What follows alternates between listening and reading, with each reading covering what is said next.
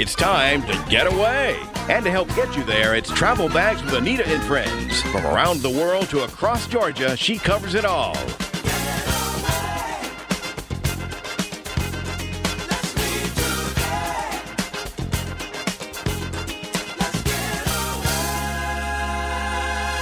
Now, here's the host of Travel Bags, Anita Thomas. Hello, hello, hello, and welcome aboard Travel Bags with Anita and Friends. Hi, Doc Bill. How you doing? I'm doing good. I'm just trying to sort out this weather. Okay, so one day it's hot, and the next day it's cold. We even had snow, what, about a week or two ago? I mean, it's it's crazy weather. Can it, It make up its mind? It is, I, but I think the mind's made up. I think we're we're heading into spring to summer. We're going to march straight forward to it. No more cold days. I think this is it. You think so? Yeah, we may get some uh, kind of cold. We usually get zinged in the March, but I think for this season, I think we're pretty much done. Well, you know, that's very interesting. But, you know, here we do like to have those short winters. But, you know, I just got back from a place that celebrates winter. And what place is that? The North Pole?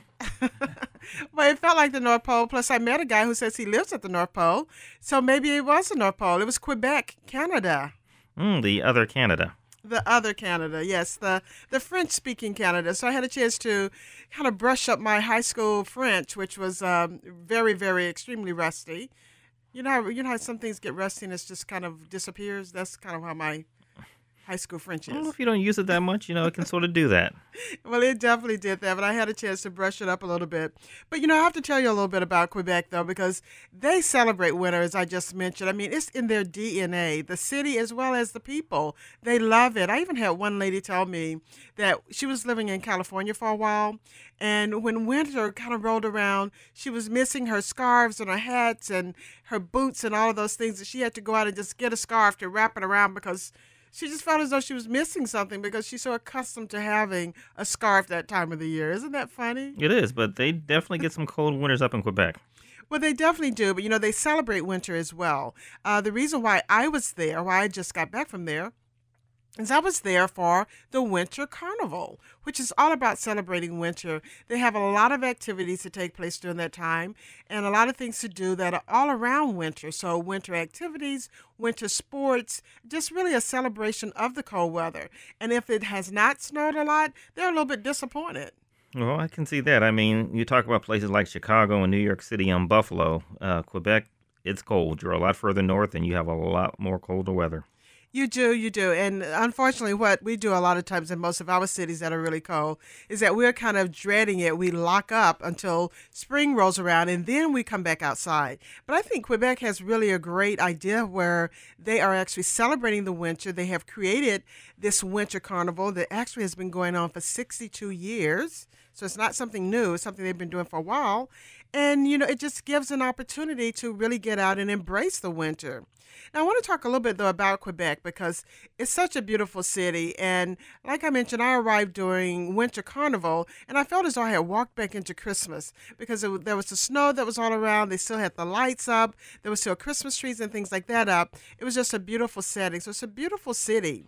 And did you know? I know we just finished February, which is the most romantic month of the year, but did you know that Quebec is considered one of the 20 uh, best cities for romance. I didn't, I didn't know that. yeah, it's one of the 20 most romantic cities. So in the rural, Quebec City. Quebec City, yes. And do you know why, though, they consider it that way? Why? Well, there's so much history there, and when you're in the city, you really feel as though you're in Europe. Although you're in North America, I mean, you feel as though you're in Europe because of the buildings and the architecture, the cobblestone streets, all of those things that we think about when we think of romantic cities, like in Paris or, or like in some of the cities in, in Europe when we think about romance. You get all of that right there in Quebec. Well, it's an interesting city, interesting history, uh, and it's also divided up in various parts. The whole city is, you know, is, is diverse. It's very diverse, and really the part that you really want to spend time in, though, is Old Quebec. And Old Quebec really consists of two parts. They call it the upper town and the lower town. So if you're in the upper upper part of the town, I mean, you get a chance to look over. You can see the St. Lawrence River, which flows right through there. And I mean, it's really beautiful. There's also a historic hotel that is located in that area as well. So I mean, you get a chance to really embrace history on that upper part. The lower part is one one of the has some of the oldest residential areas in that lower part, but now they're all now turned into shops and restaurants and things like that. But that lower part was where a lot of the residential part of the city began, right in right in that lower part. Well, how do you get around there? Well, you can walk. It's very easy to walk. They also have a very fascinating uh, tram that you can take up and down from the upper town to the lower town if you don't want to try and, and take the stairs. Now, I took that, which gives a fantastic view, gives you a chance to really look across the St. Lawrence River over to, you know, the other cities that are surrounding Quebec. I mean, it's a beautiful, beautiful city uh, when you're when you're taking that tram. So I recommend that. I mean, you can take the steps as well, but that tram was really kind of fun to ride as well. Oh, that's interesting. How about uh, water transits, like any um, water tours you could take or things like that? Well, absolutely. But there's also a ferry that takes you back and forth between the cities there, and you can take that. I would suggest that because that gives you an opportunity to get a look at that beautiful hotel uh, that sits right there on the St. Lawrence River. Oh, wow. How about museums, things like that in the city? Uh, yes, they have lots of museums uh, that you can you can take a look at those as well. Because again, there's history. A lot of those homes that at least a lot of those buildings that used to be homes are now museums as well. Okay, how about places to stay, like really old hotels, things with a lot of history in them? Yes, you're absolutely right about all hotels. There is a very famous one, really an iconic hotel, that when you think about Quebec, you think about the Chateau Front- Frontenac which is located in that upper town part of Quebec. It is beautiful. I mean, that hotel is over 100 years old and it sits right there. I, I like to say it kind of holds guard uh, there in the space where it is because it is just so breathtaking when you walk up and see it. It's beautiful. Uh, how many rooms does it have and like when was it built? Well, it was built in between 1892 and 1893, and it was built by the Canadian Pacific Railway Company, and it has 618 rooms. But you know, the other thing too that I really liked about it, when you talk about romance, is there is a grand boardwalk that's right outside of the hotel, and when you're walking along there, you really can get the sense of what it must have been like, you know, in days gone by. You can just imagine the women walking along the boardwalk there with their parasols and the gentlemen with their, you know, with their top hats. I mean, you can really, really feel as though you're going back in time because that area really hasn't changed that much. Oh, wow. It's really fascinating.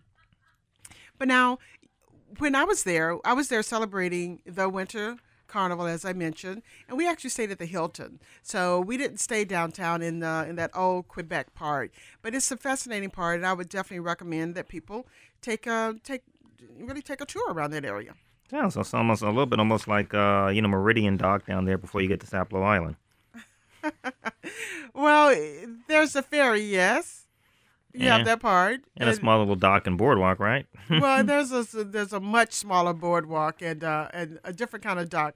But now, Sapelo Island is a great place to go. I mean, the, the show is is actually sponsored by the Sapelo Island Birdhouses, so absolutely take that ferry ride over to Sapelo and check out Sapelo Island. Sounds good. Sounds good. And if you want more information on Sapelo Island and the Sapelo Island Birdhouses, check out the website at sapeloislandbirdhouses.com. Now, when we come back, I want to talk a lot more about this Winter Carnival, Doc Bill, because I had a fantastic time doing all of these winter activities and just having a ball. I mean, it brings out the kid in you. You see a lot of kids there, but you see a lot of adults participating in all the activities as well. So when we come back, we'll talk about Winter Carnival in Quebec, Canada. This is Travel Bags with Anita and Friends on North Georgia's News Talk, M550 and FM 102.9, WDUN. I'm gonna move to Canada, ah, yeah, I've made up my mind. Leave everything behind. I'll catch a plane, fly away from this rain. I'm gonna move to Canada, I'm gonna meet Neil Young. I just know we'll get along. Show up at his house, him and his spouse. I'll pick up my guitar and play a couple of my songs.